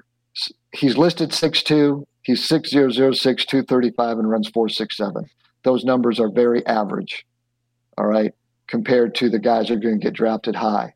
On the football field, he's a heck of a player, gets the most out of his, out of his ability. But in the NFL, you're going to need more than that to compete and win with. Um, you know, but for Indiana, you know, he was a two star prospect coming out of high school. That's what he looks like, but he gets the most out of what he has. And that's just you know, he he blitzes, he he plays with a great motor, but he looked to me like an NFL, a guy that's going to be a camp body in a camp, and maybe he gets on the right team and he fights his butt off and makes and makes a roster spot. Um, the wide receiver, Fryfogle, you know, mm-hmm. he's 6'2", 205. In the NFL, that's average. You know, just that's average size for an NFL wideout, and his speed is below average. I don't know what he'll run, but it won't be four six. I don't think but he's got size. He can catch it. He can get the contested ball. Uh, Penix does a good job of throwing him open, and so those type of guys have a position in the NFL. But again, it's it's lower in the draft. He doesn't have anything that makes him stick out compared to the other five receivers that are on every other team and every other Division One school because every team plays with four or five wideouts now. Um, okay, so so take a guy like Fryfogle then. Is there something he could show this year on the field that would help propel him upwards, or is there just a ceiling on his draft stock because of his physical traits? Continue to do what he did last year. Make the acrobatic catches, make the one-handed catches, make the contested catches, and then run four or five something at pro day. You know, train like mm-hmm. crazy once the NFL season is over, and show the NFL scouts that maybe he runs faster than they think he does by watching his film. But mm-hmm. and again, these guys are really good players and they're helping Indiana win games. And that's the thing I've got to kind of back myself off and say, as an NFL scout, this is what I see of these guys. Um, the safety, mm-hmm. Devon Matthews. Again, I would love to coach the guy. I mean, he's just a heck of a football player. But again, at 601, 6202, and probably speed in the 4 6, there's going to be a lot of players that are going to be his size running 4 4. Or they're going to be 6'2, 230 running 4'6. So mm-hmm. it's just a competition that is out there that these guys will be competing with at the NFL. Now, they don't need to compete against them for these 11 weeks when they're at Indiana. And all they need to do is play as well as they can, play within the scheme. And I think that's one thing watching these guys play uh, is they get the most out of their ability. The coaching staff puts them in positions to be successful the nickelback. I think you call it the husky position. Mar- Marcelino McCrary Ball or Marcino mm-hmm. Ball. Yeah. Uh, 5'11, 223, 445. Okay. The trouble is he plays a position that's not in the NFL. That hybrid is he a linebacker? Is he a safety? You know, he's too small for a linebacker. He's really not big enough. And he plays better going forward than he does going back but he's great for their defense. And he runs around, he makes plays, he makes, uh, you know, he makes sacks. You know, he's just a you know a really good player, and you see that all over this Indiana team. Just guys playing playing up to their ability. Um, but when it comes down to the NFL and draft day, I think they'll be all lower round guys. To be honest, now Penix. Where- you want me to get to Penix? Uh, let me ask you one question real quick Okay. before we get to Penix. In your experience as a scout, where were more mistakes made? Were more mistakes made underrating someone's production on the field or overrating the physical traits? Uh, Or is it both? Oh. Because the draft isn't an exact science. I would think more mistakes are made chasing the numbers than they are production on the field. Now, what you try and do is get the value right because value is important. You don't want to draft a guy in the first round that you can get in the third round. Mm-hmm. And the trouble is, wideouts that can run fast or defensive backs that can run fast. I've won a lot of draft bets putting the fastest defensive back in the first round because that's where they go, even though he's a terrible player. Um, You know, the the NFL is going to draft speed at the skill spots, thinking that they can play better than they see on film. Um, A really good player on film may have reached his max level of of play, and he can't get any better. And when he gets to the NFL, he's going against guys who are going to be bigger and faster than he is. So is he going to be that same player in the NFL? So that's it's a fine line, and you've got to, you know, as a as a scout, get the value of the player right. And you know, I learned that my very first year as a scout. There was a defensive back down at Louisiana Lafayette that was six one, maybe six one and a half, two hundred pounds, and he ran four four. We had to take the ceiling. We had to take a, a plate out of the ceiling so he could vertical jump forty one. He was a former running back that got converted to defensive back and was a terrible player. Had bad eyes. Looking in the backfield, tight end runs right by him, touchdown. Tailback breaks loose. He dives at the ground and misses a tackle. I had a free agent grade on him. Pittsburgh drafts him in the third round. He plays ten years. Hmm. You know, so you know, I, I learned, I learned my lesson. You know, and and the trouble is uh, the teams like Iowa State or Ohio State and Alabama. I mean, Alabama's going to have twenty guys that are going to be looked at by NFL scouts. You know, Indiana's got six or seven, which is good. I mean, it's good to have a list of six or seven guys that the NFL is coming in to look at. Um, you know, Penix. You know, Penix is. I've been I've been trying to rake my brain trying to think of a comparable guy that looks like him in the pocket. You know, he's not Michael Vick. Um, you know, but you know he he moves around good enough to make, but he doesn't look good moving around. But he makes people miss. He gets out, scrambles, makes a play against Penn State, and yet when he throws, he's not a classic over the top throw. He kind of throws it from here, but on the quick game, he's got a quick release. The one thing he does do, which you can't coach, which is great, is he throws a deep ball with great accuracy, and that's something that you've got to be able to do that, like Mahomes does. I mean, if a quarterback can throw the deep ball with accuracy, that's great. And you know, I he could have a good year, but again, he's going to have a big X just because of the of the injuries that he has. He hasn't made it through a season yet, and that's going to be the one mark on him as far as the NFL is concerned. But as a player, I don't know the guy, but just from what I've seen on film as a leader, uh, I think he's everything you're looking for. He's a little unorthodox.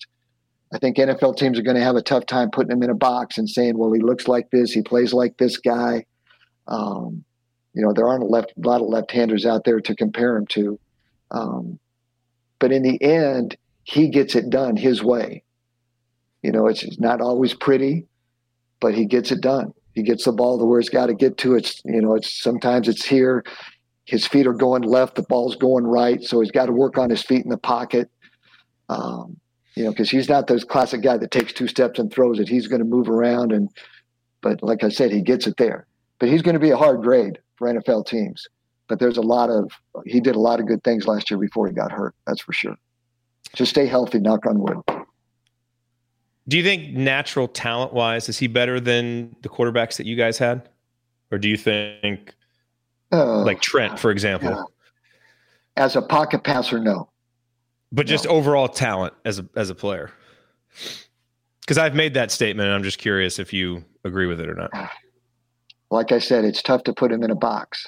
I would like Trent Green as evaluating Trent Green. I would like Trent Green better. Now, Dave Schnell, you know, he he's a better athlete than Dave Schnell is. Um, you know, I don't know. I know I know too much about Dave probably to you know grade him compared to Penix because Dave was a great leader. Dave could throw the great deep ball. You know, Dave was great against man and man zone coverage. You didn't always see the guys. You know, that was that was probably the one place where he he uh, wasn't as good as he needed to be to be in the NFL. I don't know how Penix is against zone against man. I, I haven't watched enough film to do that. But um, you know, can I just say one thing about the transfers? Because I know you guys got a couple of transfers.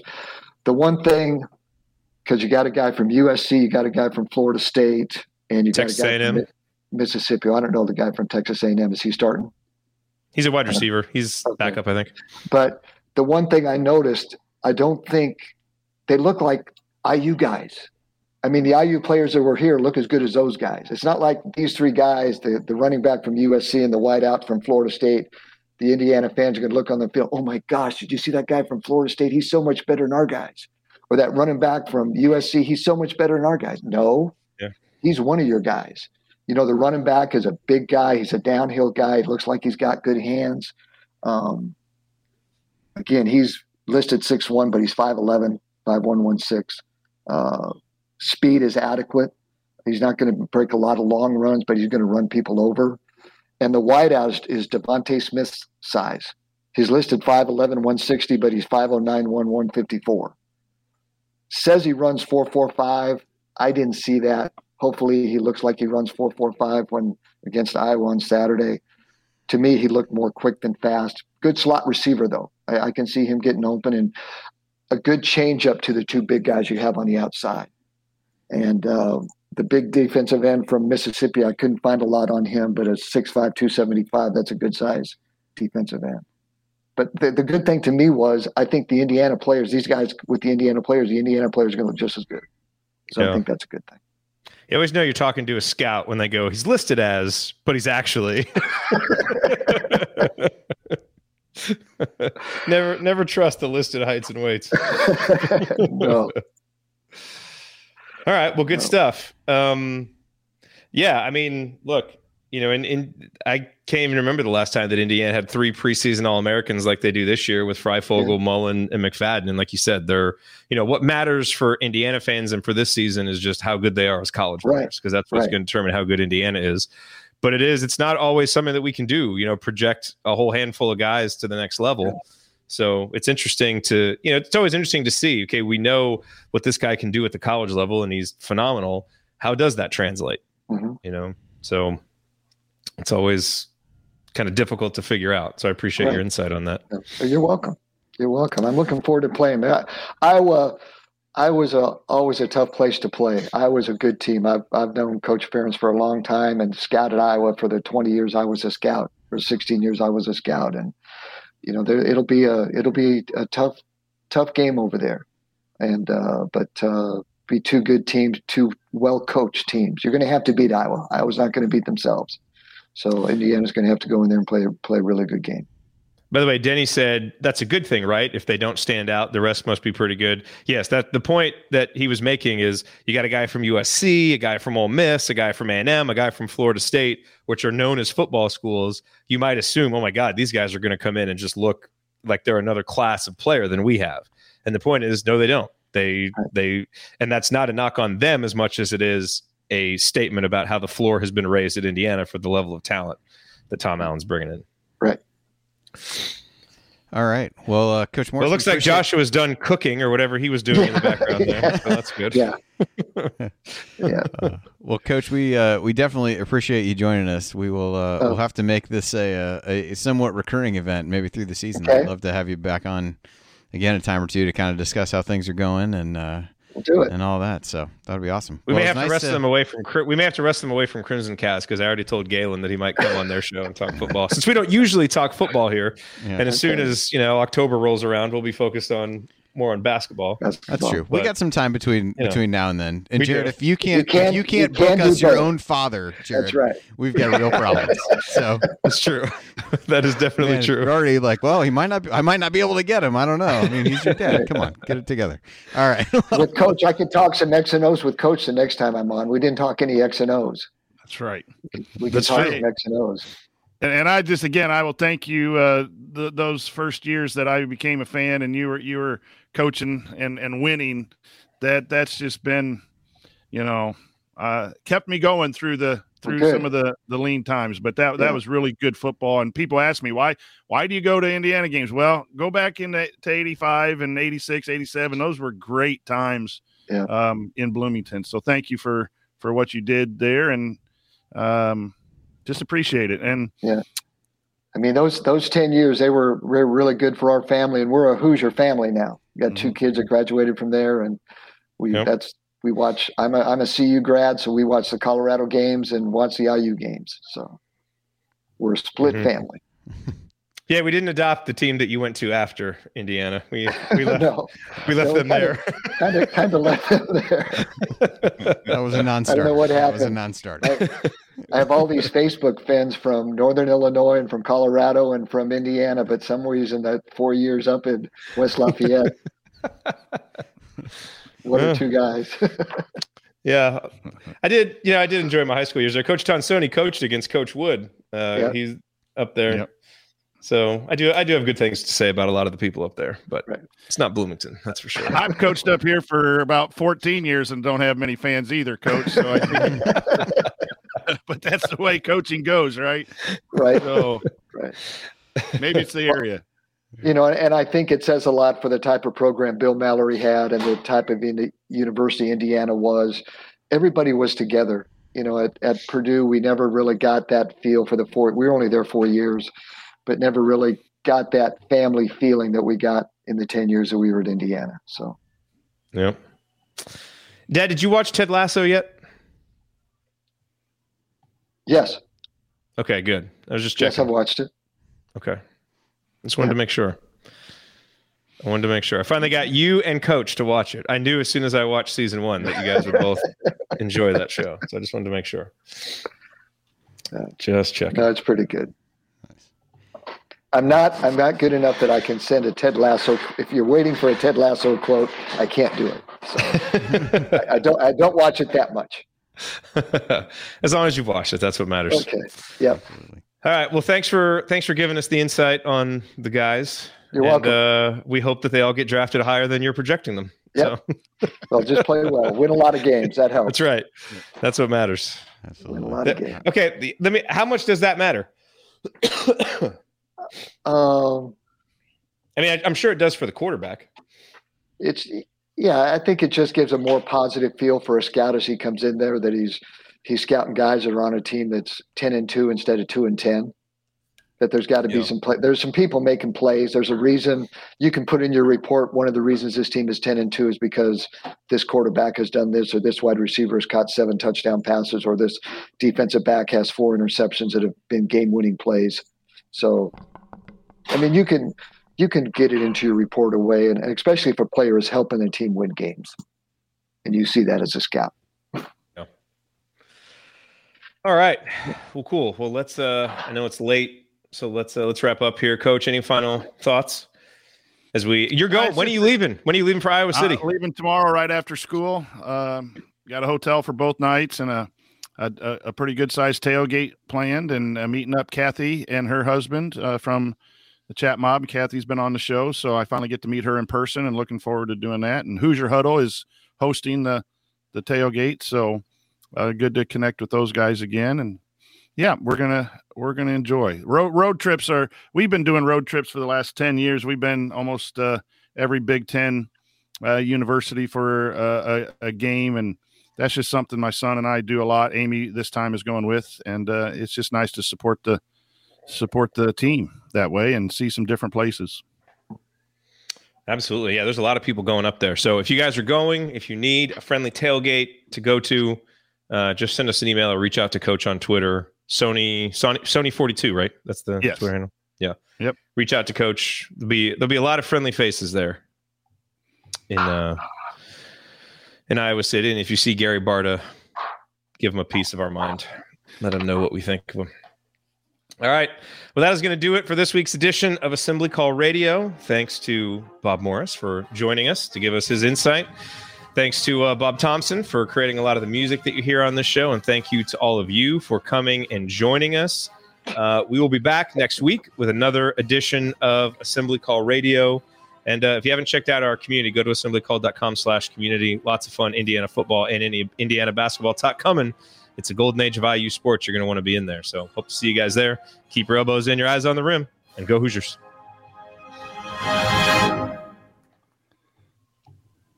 All right. All right. Excellent. Was that okay? That was great. Good. Really good. That was great. Yeah. right. That was really good insight. All right. Really Uh, good. Yep. Well, hopefully they go up there and get it done. Man, that'd be an Yep. awesome start to the season. All right, coach. I know you got to probably go, but tell me a little bit about Billy Reiser. Billy Reiser. Yeah, block punt in uh, 87 Billy- Michigan. That was Yeah. uh, Billy was play. he was actually our special teams player of the year. And Billy was a walk on, and I was in charge of the punt team. And so we had four guys, and they were all walk ons. And I don't know if you remember this, but the punter, the opponent's punter would be warming up. And I think we had three guys then that would line up like on the 40 yard line and time up with the snapper and the punter their get off. Now, I mean, uh-huh. these these guys, they they were just backups. And mm-hmm. then and then Billy was lucky that Mike Dumas was outside of him. So the difference in speed between Mike Dumas going on the outside and Billy Reiser going on the inside always just and Mike had blocked a couple himself, made that wing go out wide enough, and then we'd always have the defensive end. I think it was uh, Greg Farrell would be smashing down inside. So you got Billy between two two uh, thoroughbreds, and he was go he was just good enough at that to make himself he made himself skinny that he was able to to go in and block it and made some really big plays for us. He made Yeah. blocks. I mean, we had a really good punt return team that year and made some big plays, and Billy was part of that. That was just a great game. It was misting and raining all night, and I think Bo was upset with Yeah. the crowd noise in, in Memorial Stadium. Oh and, yeah, uh, it was Yeah. football. It was just football. You know, you had, you had to be yeah. really tough there, and that was that was a, a an outstanding. the one thing I, uh, game. I'll never forget in the fourth quarter when we switched fields, the wind shift changed. It changed. Uh, Yeah. The front had gone through and it changed, and now it was into Michigan's face again. And we played great defense in the fourth quarter. Greg Farrell or uh, uh, Joe Joe Huff was coming off the edge, and I had a defensive back that I had been up uh, with Dawn Patrol with earlier that week, and he he ended up making some really nice plays on a curl route, and uh, we just we just played really well that game. We really did. Dawn Patrol is and where another- guys got in trouble and you had to go run. Yeah. You had to run with them early in the no, morning. no, we had to study. It was study patrol if they missed Oh, if they missed a class. oh. And uh, Coach, I, I read uh, Chris Dyer's uh, IDS article about the Boilermakers, uh, where he was uh, quoted verbatim um, Yep. with some choice choice language. Uh, we we really we relived that moment. Uh, but he was a converted quarterback that went back and played Yes, uh, yeah, this is defensive back and was just a he was a tough dude. this is interesting with Chris. Chris played safety with Lance Brown. He was the other safety. Uh, Chris was a strong safety. Lance was the free. And there was one time this we were out on the practice field and this guy went in motion, and it ended up that we I told him to bump. So Lance had him. He bumped, and Chris ended up taking him. And so Chris, we we get done with practice. We're watching film, and I can't remember if it was after the film or during the film. He said, "Hey, Chris, don't you really want Lance to cover that guy? Don't you think that would really be?" Because I think the guy had ran right by Chris, and said, "You know, that's probably a good idea." So Chris always knew when we were playing man coverage that Lance had the guy, and he was always free, and so he could do that back there and make sure that Lance got lined up where he needed to be, and Chris was where he needed to be. That, that we got it right. So, but yeah, Chris was fun to coach back there. He really was it was nice to have because I had Brian DeWitt, who was a former quarterback back there, and then and then Chris came back there too. So Man, it bring back great memories. Yeah. Just and fantastic. then Mike Mike Dumas, he was a corner for three years, comes back to safety, And after the first couple of weeks of spring spring practice, or maybe we're in the fall, he says, "Hey, coach, you don't need to coach me on all the little things. I know my feet aren't going to be right all the time. Just let me play. I'm, I'm just going to go get the ball. Okay?" I said, "Fine." that made him an All American. I stopped coaching him. He became an All American. Well, you know what though, um, Jerod and I have had conversations on the basketball front like that with offense, and and I, the older I get, the more so you're going to play defense the way I want to on basketball, but then offense has to be a little more free flowing. Go, yeah. You get a steal, go do what you do, right. um, mm-hmm. because sometimes you got you do have to stop coaching right. in the right situations. That's right. a, that's a very slow, good point. Coaching can't slow him down. You can't. Right. You can't get him thinking about now. My philosophy was in practice. I was going to make sure that they I was on them about the little things, and then in a mm-hmm. game just play. But I was yeah. going to make sure that they were their eyes were right, that they were looking at the tight end, or that they were looking where they were supposed to look, that their steps were right, they were in the right spot. But then once a game started, you know, I just let him play, and I really didn't. And that's where Bill Mallory was really good. I mean, he was he was on him hard all during the week, but then during the game, he was a good cop, and we were the bad cops you know, he we'd chew him out. They'd miss a play, and then Bill go over, put his arm around him, and say, "Hey, go out and do it again." You know, you can't. So. What's um, uh, I could I, you could just cut me off here, but what's one coaching um experience move thing with a player that that you remember that really worked out that you you were like, yeah, that was good coaching. And, and do you have a moment like that that you sit back and say, you know what?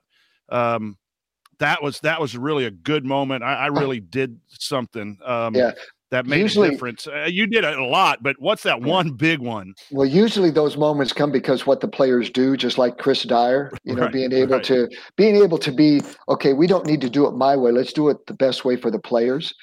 Well, uh, I don't know if you remember Eric Hickerson. He was a big corner for us, and we used to play cover two, which was a two deep zone, cover three, three deep zone, and then two man would be five underneath man with two deep safeties. So I can't remember who we were playing. I think it was Ohio State. And we called two man in the huddle. And so Eric ended up playing cover two, which he sits in the flat. Everybody else is playing man to man. His guy runs a, I think, a curl router and is wide open. And I and I Eric comes off to the sideline. I get on the phone and say, Eric, what are you doing? They said, Well, coach, I just heard cover two. So after that, all the zone coverages were numbers and all the man coverages were colors. So two man became green, two E's. So that became green. Uh, white became man free. Blue became something. I mean, red was always a safety blitzing. Black was two linebackers blitzing. And so that mm. Eric made me, and most of the time it's players that make right. coaches, okay, we don't need to do it this way. Let's do it this way. It makes it easier for the players. So that's that that old ad is to give them instructions that they can't misunderstand. Right, that's right. You know, you know, to, to make sure. I mean, I coached 20 we, years and it was all right, but for Eric, it wasn't yeah. all right. So yeah, so you got to make that adjustment. That, that's yeah. that's that's always that's good stuff. Yeah. Mm-hmm. All right. Well, good stuff. Go get some rest. Okay. Both of you. Drive safely right. tomorrow, coach. And, nice uh, talking with you, coach. Okay. Bye bye. Yeah. We'll see you guys. See you guys next week. You're the kind of person who makes a difference at work. So why not work on something that makes a difference? At Zoox, we're looking for collaborative, inquisitive people who can help us achieve our mission safer, cleaner, more enjoyable mobility for everyone. Come build the future at Zoox. Find out more at zoox.com slash careers. Every day, thousands of hackers try to steal your crypto. But Arculus uses air-gapped technology by forming a protective barrier that insulates you from hackers and secures your crypto. Order yours at getarculus.com. Some people just know the best rate for you is a rate based on you with Allstate, not one based on Carol. She's more focused on hitting a high note than the car in front of her. Why pay a rate based on anyone else? Get one based on you with DriveWise from Allstate. Not available in Alaska or California, subject to terms and conditions. Rates are determined by several factors, which vary by state. In some states, participation in DriveWise allows Allstate to use your driving data for purposes of rating. While in some states, your rate could increase with high risk driving, generally, safer drivers will save with DriveWise. Allstate Fire and Casualty Insurance Company and affiliates, Northbrook, Illinois.